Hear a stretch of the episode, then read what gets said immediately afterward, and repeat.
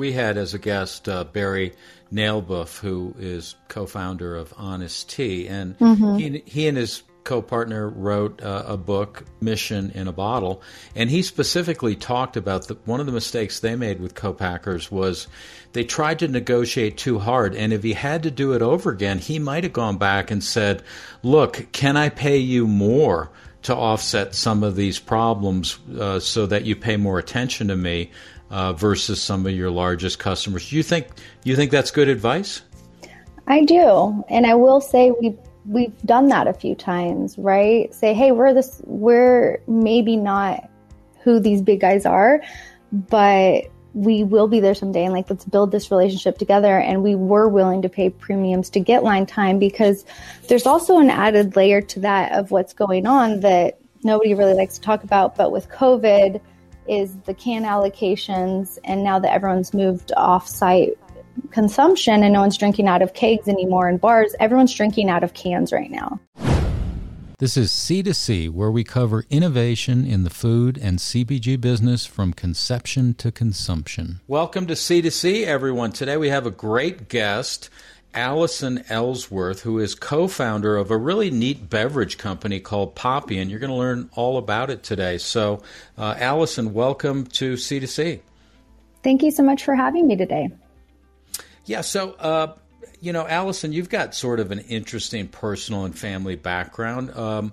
Could you walk our listeners through that, how you got from a different industry into the food and beverage industry and what that transition was like?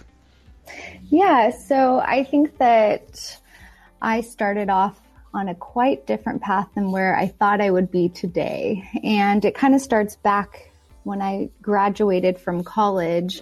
My family has always worked in the oil and gas industry, and it was an easy path for me to kind of hit the road and get to work. So I started working in oil and gas research, and I was traveling on and off for about 7 years. And while I was on the road, it was kind of hard to stay healthy, to say the most. And I was in and out of hotels and all over the place. And it's hard to work out and eat healthy and do different things. And so it really hurt my body. And that sounds crazy to just say hurt my body, but it hurt it in so many different ways. From I was tired all the time. I had bloating issues and digestion and skin and brain fog. And I couldn't really figure out what was going on. So I ended up going to certain doctors, and I probably spent 4 years going in and out, thousands of dollars. No one could really figure out what was going on. And it was back before really anyone was talking about gut health or healing your body through food and all natural ways. But I was so desperate. I went to the internet. What I think a lot of people do is kind of can be scary is Googling symptoms and kind of WebMD. And I came across an article that drinking apple cider vinegar could reset and detox your body. And I was a little desperate at that time, and I said, vinegar, really? Okay, I guess I'd heard of it in the Master Cleanse, and maybe someone had told me to do that in the past, and at that point, I kind of felt like I didn't have much to lose.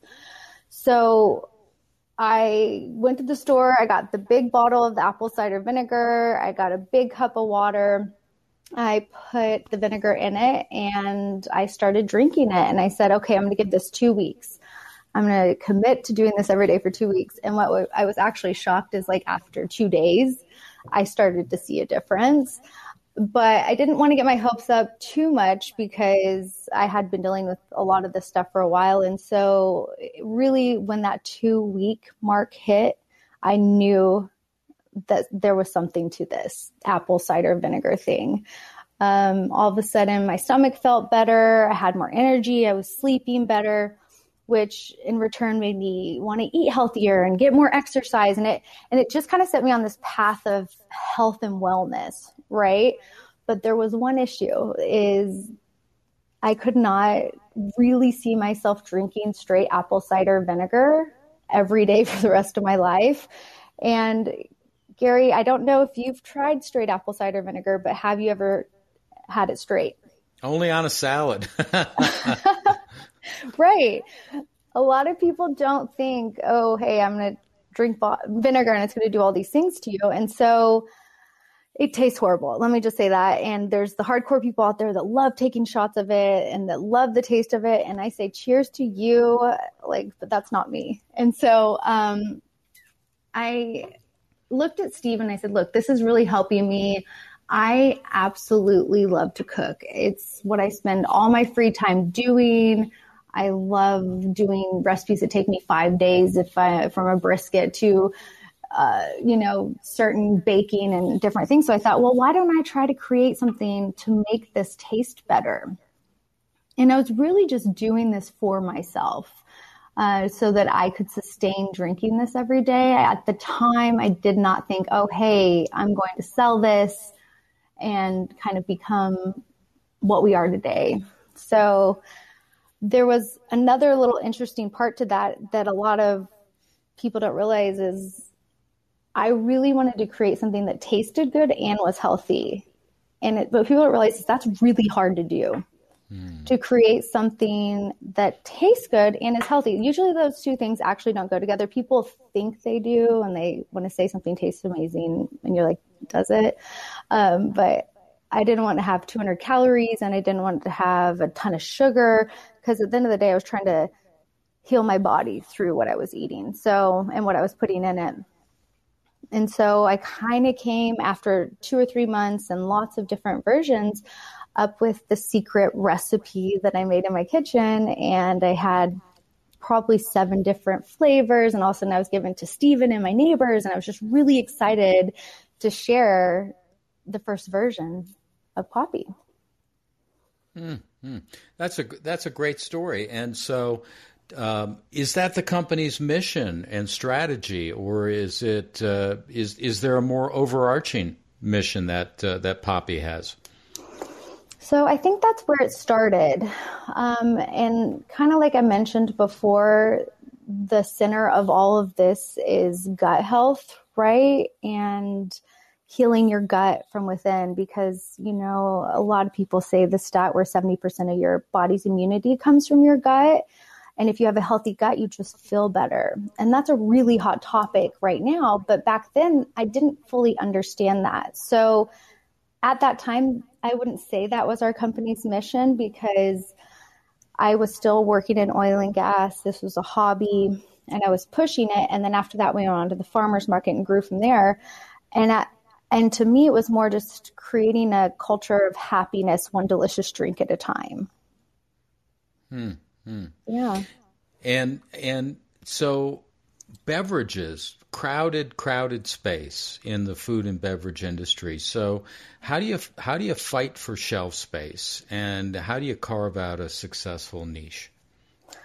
Yeah. So we went through quite the process. So when we originally started, where it started in my kitchen and we took it onto the farmers market, we were there within 3 weeks, and we kept selling out, And then the third weekend, the Whole Foods buyer actually was going to the booths. It was in Dallas, Texas. Whole Foods headquarters is in Austin, and she was up there visiting her mom, and she came up to me and she said, hey, give me a sample. At the time, I didn't know she was a Whole Foods buyer. She tried our product. She said, you have to be on Whole Foods shelf. And I thought, this is a hobby, this is crazy. Okay. And finally I looked back at Steven and I said, hey, maybe we have something here. After that ended up, I quit my job. I was 3 months pregnant. I just went all in. We opened our own manufacturing facility to get on the shelf in 14 Whole Foods in Dallas. Now, looking back, that's crazy. And you said, fighting for shelf space. Back then, it meant a very different thing. But after that, we went on to grow and manufacture ourselves for a while, to which we eventually outgrew that very quickly to getting on Shark Tank, getting a deal on Shark Tank. And then we actually took a step back after getting a deal, because our product that we originally launched was Mother Beverage. And we took a year off and we looked at the market and we looked at what would work well on the shelf. And I think that's really hard as an entrepreneur when you have momentum. We had just gotten a deal on Shark Tank to actually take a step back versus saying like, let's get it. But we wanted to really make sure we came out of the gate super strong. So we spent about 8 months doing consumer studies. We went to the shelf and put our prototype cans on there, whether we should do color packaging, whether we should do white packaging, whether we should do can or bottle, because before we were in bottle and we learned, obviously, cans are more sustainable. So we ended up going with cans, which was a great decision. But we changed our name to Poppy, and originally it was Mother. And so there's a lot of things that went into it. But really what's so important to that shelf space is being seen, right? Our colors are very bright. We stand out. A lot of people will say, oh, hey, the packaging was what caught my eye and what made me buy your product. And then I read the back of it and that the product was healthy. And then that just got me really excited. But it's a crowded sector in itself. And so fighting for that, standing out, I think is really important. And then having a great product. That's an unusual story. I don't talk to too many entrepreneurs who say, hey, I had a great product that solved a problem, with gut health and everything you've mentioned. And then I just stepped back for a year, took a year off and did the consumer research and really thought through packaging. That's unusual. Most people try to fix the airplane while it's in the air. So how did you swing that financially and emotionally and, everything else that goes along with that?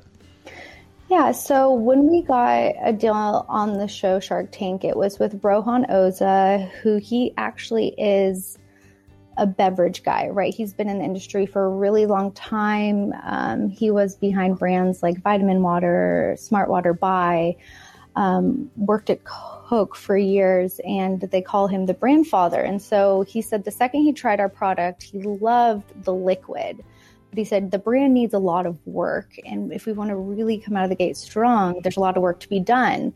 And so at the time, it was scary and frustrating, and we thought, why would we pull back? But we all kind of knew it was the right decision because we wanted it to be amazing. And so I think looking back, we pitched to Whole Foods originally with Mother, got accepted for I think 7 regions of Whole Foods, and then had to go back and be like, just kidding. We're also in a can. We changed the name and it's colored packaging. Can we still? So what did Whole Foods think about that? Did they take that as a negative or a positive?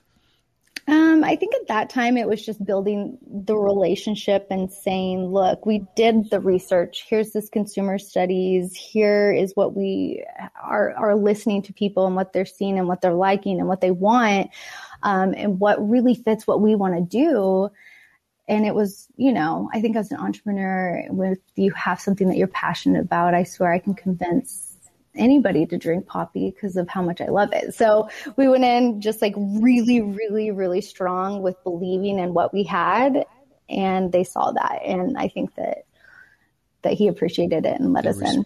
They respected that you were thinking it through. Yeah. Mm-hmm. Yeah. That's excellent. And having the mentor from Coca-Cola, it sounds like you've had serendipity a couple of times, the whole, just mm-hmm. bumping into a Whole Foods buyer at the farmer's market and getting a great mentor with all that beverage experience. How much do you think luck played in Poppy's success, just, versus, all of your blood, sweat, and tears? There's a lot of times looking back where at the time it seemed like that door that was slammed into our face and set us onto a different path seemed like the end of the world, but I always think those things happen for a reason.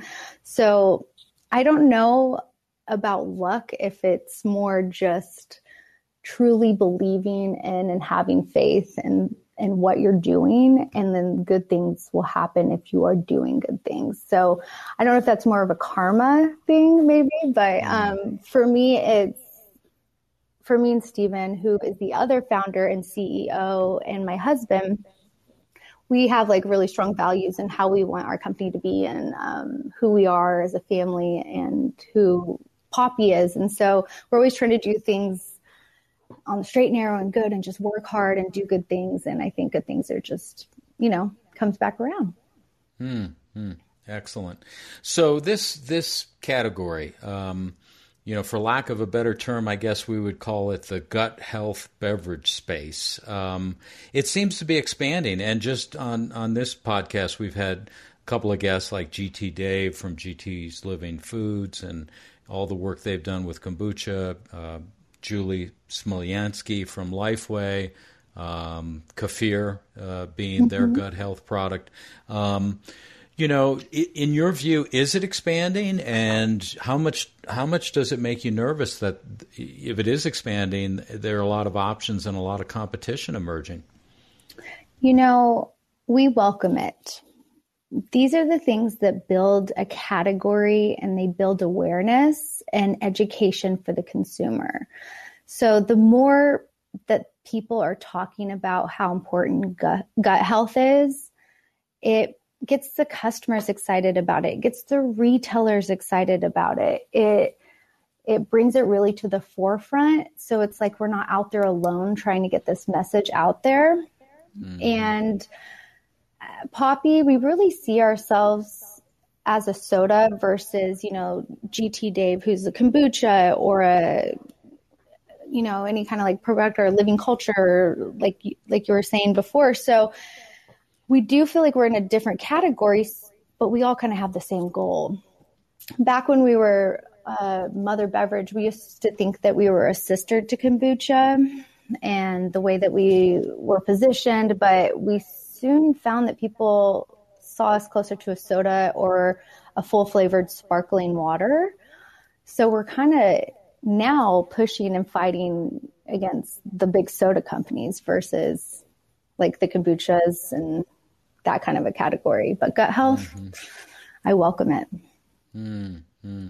Yeah, I think, you know, that often happens in a very, very new leading edge category. At first, people, when they first hear about something, they go, oh, that's kind of weird. But maybe if they hear it from a second or a third offering in the marketplace, I guess it gives it credibility to the whole space. And have you seen that in the number of years that you've been involved? Do you see people more open to having a discussion about gut health?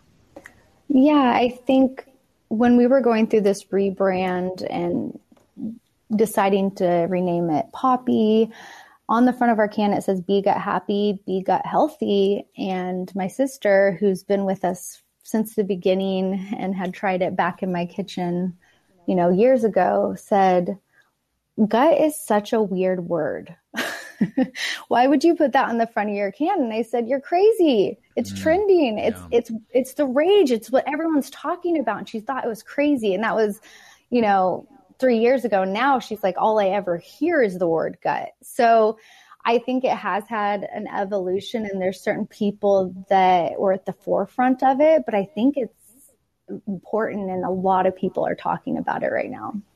So I'm happy to be a part of that conversation. Yeah. Well, I think you're right. I think it's no longer a fad. So you've had some great success and great stories that you've told about Mother Beverage, which later was rebranded to Poppy. Looking back, Allison, what are some things you could share with our listeners that you might have done differently? Manufacturing. Yeah, you said you got your own manufacturing facility. Do you wish you had started with a co-man or a co-packer? So yes and no, because the fact that we did just go right out the gates and open our own manufacturing facility gave us some insight into, now that we are with co-manufacturers, to how the process, and we really understand our product and how it's made.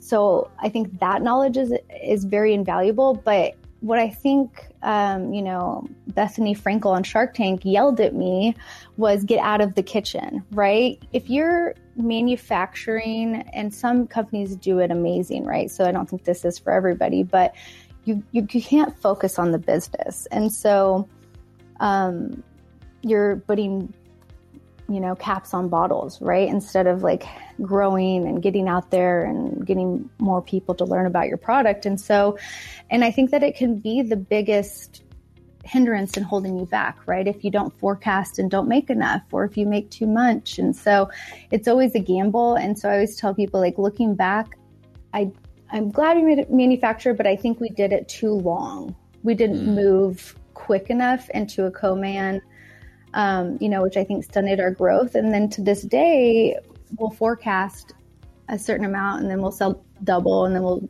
make 4 times, and then we'll sell that. And so I think just believe in yourself when it comes to manufacturing and going for it, if you really follow your gut. No pun intended. I know. For sure.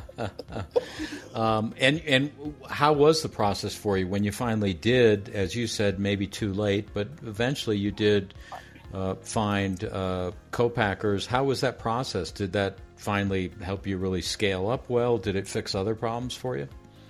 So it can be a little hard if you don't have the certain minimums that some of these like big manufacturers want you to be. You're kind of in this like middle road when you're trying to grow, where you're with smaller manufacturing, or you're going to a brewery and saying like, hey, do you guys have these capabilities? And so you're kind of like piecing together this as you grow. But I will say now it's not quite the same issue it was even a year ago, because we do have those velocities and we do have those numbers now, and it's a stair-stepping process, but it's tough. To go. And then a lot of times the line time is booked by the big companies. Like, they're not going to push Coke off their line to fill our product. So it's relationships. It's also me being crazy about the ingredients and the way that our product is made,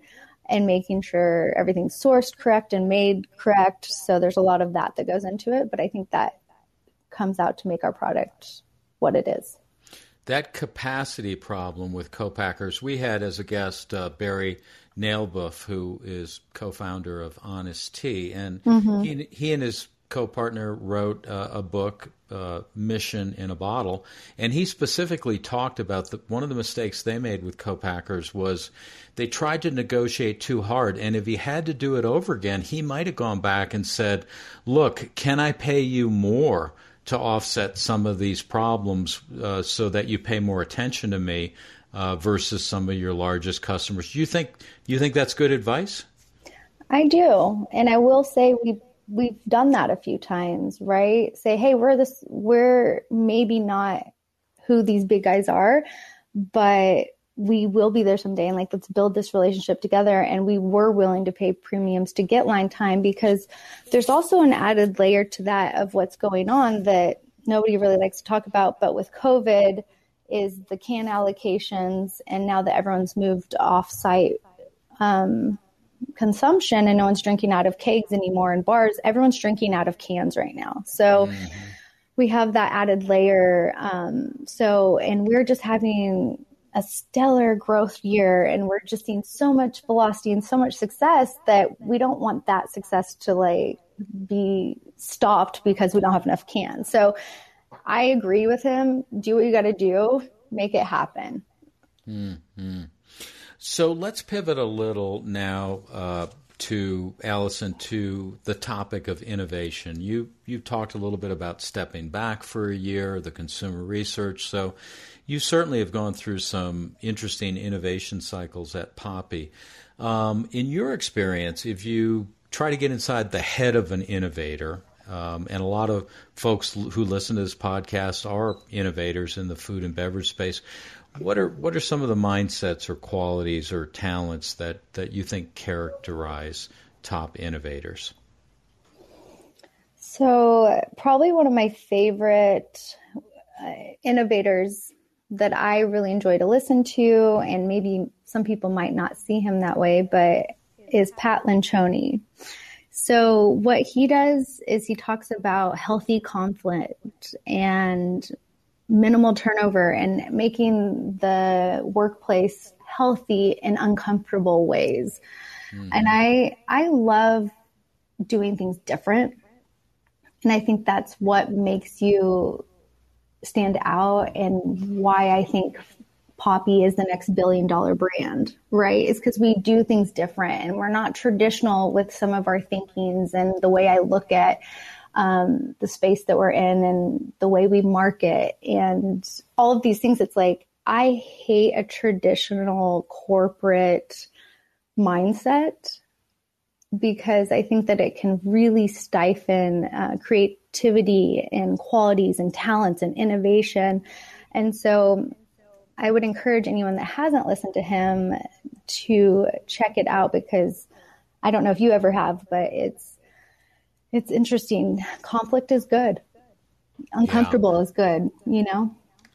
Yeah. Well, it's interesting, about 4 or 5 years ago at our company, we heard about him, and we got a recommendation to check out his book, The Five Dysfunctions of a Team. And so our entire leadership team read that book, and then we convened and talked about it and worked through it. And it was a great process for us, and I couldn't agree more. The takeaways for us were, you know, transparency, openness, honesty, building that culture of trust is so critical. And so what I'm hearing you say, Allison, is if you don't have a culture of trust, it's hard to innovate. It is. Yeah, I think it really can hold you back. And literally, he talks about, you know, fractured team is just like a broken arm or a leg, and fixing it is painful. But sometimes you have to re-break it to make it heal correctly. And that re-break can hurt a lot, right? But you do it for a reason. So I think I always push our team to do things different. And I don't have a traditional pedigree, business, MBA, you know, anything like that.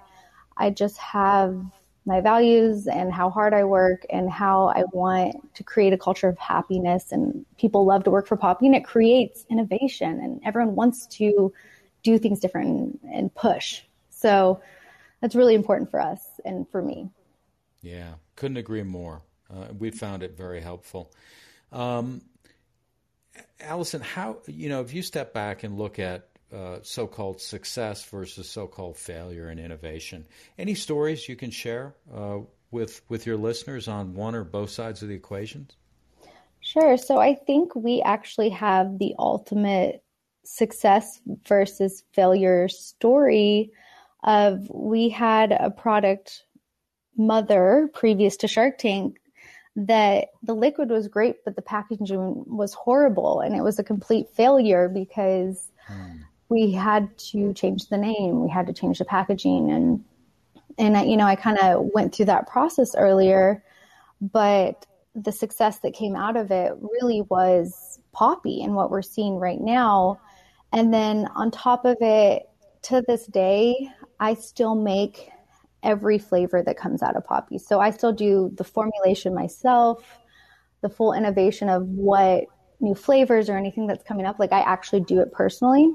We tried to outsource it at one time, and it was not great. And so I ended up saying, hey, I just have to keep this close to my heart and continue to do this. And so we found the success and failure of trying to say, hey, you know, I am the right person to do this versus someone else maybe doesn't have the same vision or taste that I would. But our motto is always fail quickly, you know, fail quickly, pick yourself up again, and just keep going. Yeah. Kind of the motto of the company I work for too. So you're right. I mean, there will be failure, but I think it's so important to not get bogged down in that failure. If it is, pivot, go to the next thing, and most importantly, you know, treat it as an opportunity to learn and grow. I'm here with Allison Ellsworth, who is co-founder of Poppy, a really interesting beverage company. Allison, as you look forward with ongoing innovation at Poppy, what are some of the ongoing challenges or speed bumps that you see? Yeah, so we actually just launched 3 new flavors. We have a classic cola, a root beer, and a dock pop. And those are your traditional soda flavors, which previously we had, an orange soda, a strawberry lemon, raspberry rose, a ginger lime, watermelon, like those kind of flavors. And there was a lot of speed bumps when whether or not we should do these classic flavors because we had so much success with these fruit flavors. And so it took me a long time to formulate, but what we saw is if we really want to be the leader in this better for you prebiotic soda category, you have to have those traditional soda flavors as well. And it was something we had always wanted to do. And the team was pushing for us to do it because the consumer wanted it and all of these things. So a lot of that can be challenging along the way to have a lot of people coming at you like, hey, we need this. And I really did not want to release anything until I knew it was good. So it was probably about 6 months past what everyone would have liked, but I was okay with that. So I think when you're innovating, and for me in this case, it's the new flavors of our classic line, but just stay true and push and don't let those little things get in your way, or it probably won't be as good as what it could be. Mm-hmm. Good advice there.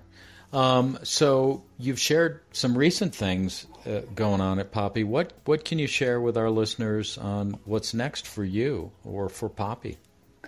Yeah, since we did just launch that, and I'm kind of saying, okay, we have to calm down on the flavors. We have a lot of flavors out there. That goes back to manufacturing and time and how difficult those logistics can be.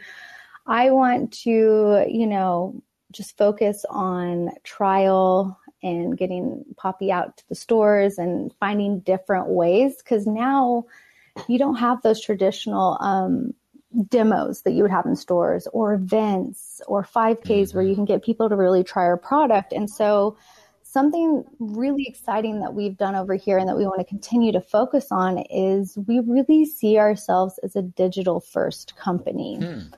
And what I mean by that is we really spend a lot of time, money, and effort in getting Poppy across the web, which everyone's like, oh, yeah, we do that on Instagram, all these things. But I would say it's something that we've excelled in. So our growth online on our Instagram has been insane. And something that's always been in the back of my mind is TikTok. It's something everyone is talking about. It's actually really hard for a brand to break through on there because it's people, just real authentic people. And so for me, but the reach is insane. You can get millions and millions of views on a video where if on Instagram, it's the only people that see that are the people that follow you. So I would stay up late at night and at 3 a.m., how can I break through on TikTok? And so back in January, I had one video go viral. And previous to that, we were doing the fads and the dances and, not really talking about the product that much. And in this particular video, I sat down and I told the story of what I told you here today of how I created this in my kitchen. I went on to Shark Tank. I talked about my health issues.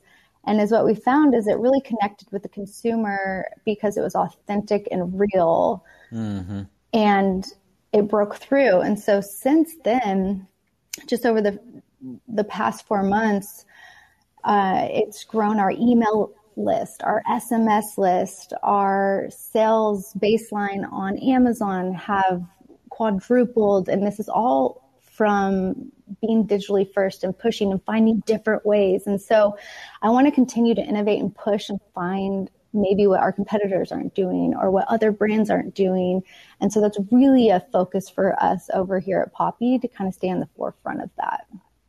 That's interesting. I guess what you could have done is just tried to copy or rip off Ocean Spray TikTok guy, right? Oh, totally. Yeah. Yeah. But you didn't. You found an entirely different pathway, but the key was to be authentic.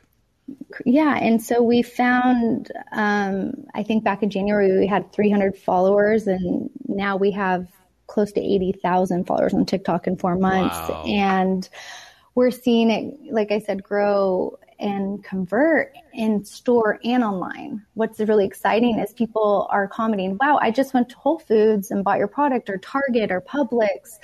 And so previously what we were like, how do we get those people to go into store with COVID and no taste testing? We're able to reach them. And I think we've had over 20 million views since January, which is actually quite a bit on Instagram. I don't think we could do that in a whole year, right?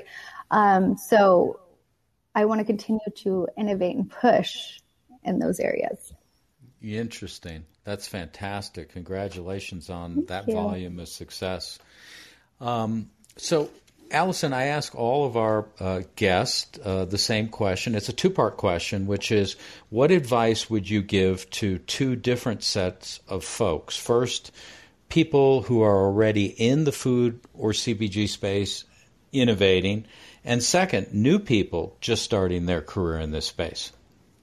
So I think my answer is probably going to be the same for both.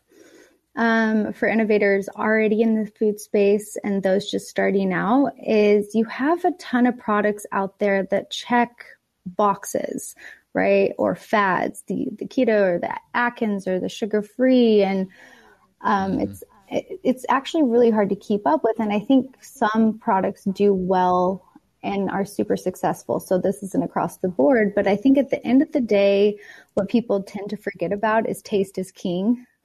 And you have to have a product that tastes good. Mm-hmm.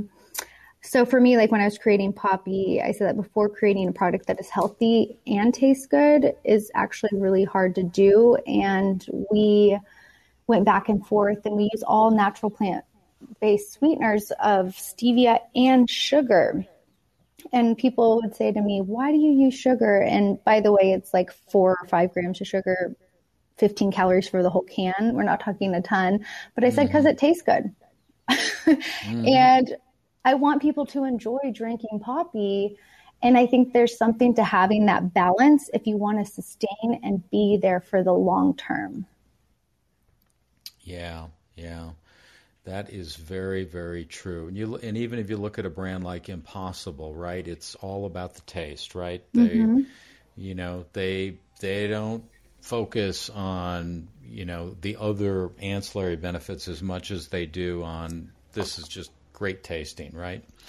So if innovators in the field want to, ping you or dialogue with you, Allison, what's the best way for folks to do that? Yeah. So I think the best is you can reach out to hello@drinkpoppy. It actually still goes to me and one other person on our team. And we always read everything and get back to everyone. And then if you want to just check out more, it's drinkpoppy.com.